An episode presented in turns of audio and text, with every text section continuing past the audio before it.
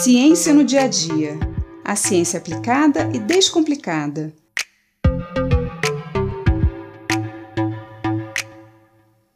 Na semana passada, eu falei sobre como o nosso sistema imune atua nos defendendo de invasores.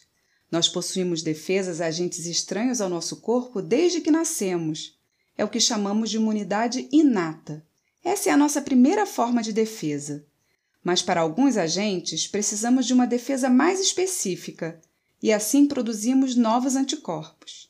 Chamamos esse tipo de defesa de imunidade adquirida, que acontece quando somos expostos a esses agentes, seja quando temos alguma infecção, seja quando tomamos uma vacina.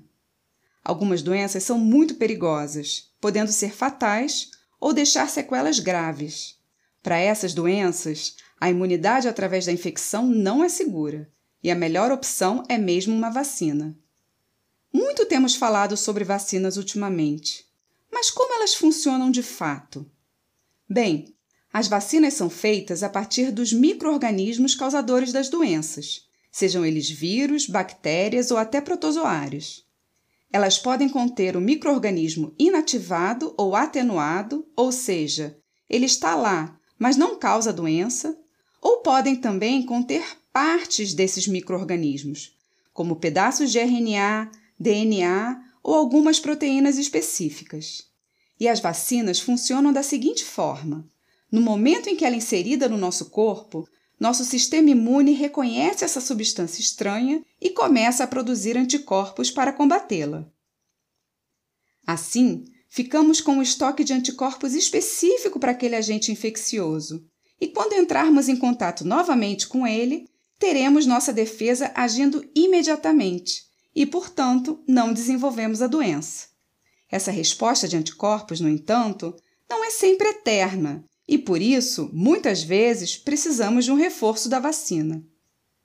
A primeira vacina foi desenvolvida no final do século XVIII pelo médico britânico Edward Jenner. Ele percebeu que os trabalhadores em fazendas de gado não contraíam a varíola, doença muito comum na época, por já terem contraído a varíola bovina, que tem efeito mais brando em humanos. Ao contraírem a varíola bovina, esses trabalhadores estavam recebendo o vírus mais enfraquecido e desenvolveram anticorpos para combatê-lo. Ao entrarem em contato com o vírus da varíola humana, eles já tinham o estoque necessário de anticorpos e, assim, não desenvolviam a doença. Ou seja, eles haviam sido naturalmente vacinados. O nome vacina vem, portanto, do vírus vaccinia, causador da varíola, que por sua vez vem de vaccine, que em latim significa das vacas. A partir daí, várias vacinas foram desenvolvidas, começando com a vacina contra o cólera no final do século XIX e em seguida todas as que conhecemos atualmente, como as vacinas contra o tétano, a difteria, a poliomielite, a cachumba, o sarampo e muitas outras doenças que foram erradicadas ao longo desses anos graças ao uso das vacinas.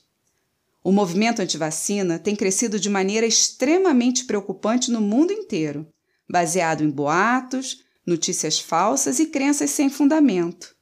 Ao deixar de se vacinar ou vacinar seu filho, a pessoa não está somente deixando de se proteger, mas possibilitando o retorno de doenças que já tinham sido erradicadas. Pessoas que possuem alguma falha genética no seu sistema imunológico ou que possuem alguma doença que atinge o sistema imune, como câncer, diabetes ou AIDS, ou que ainda não têm idade suficiente para se vacinar, como os bebês recém-nascidos, estão diretamente expostas a essas doenças. As vacinas são o meio mais efetivo e seguro para se combater e erradicar doenças. E não se trata apenas da sua proteção. Vacinar é também um ato de solidariedade, de proteger o outro que não tem a possibilidade de se proteger. É o que chamamos de imunidade de rebanho ou imunidade coletiva, onde o grupo se torna resistente à doença quando a maioria das pessoas desse grupo é vacinada. Agora que você sabe como as vacinas funcionam e da importância delas, repasse essa informação adiante e não deixe de se vacinar, nem de vacinar seus filhos. Eu sou Mariana Guinter, bióloga e professora da Universidade de Pernambuco, e esse foi mais um Ciência no Dia a Dia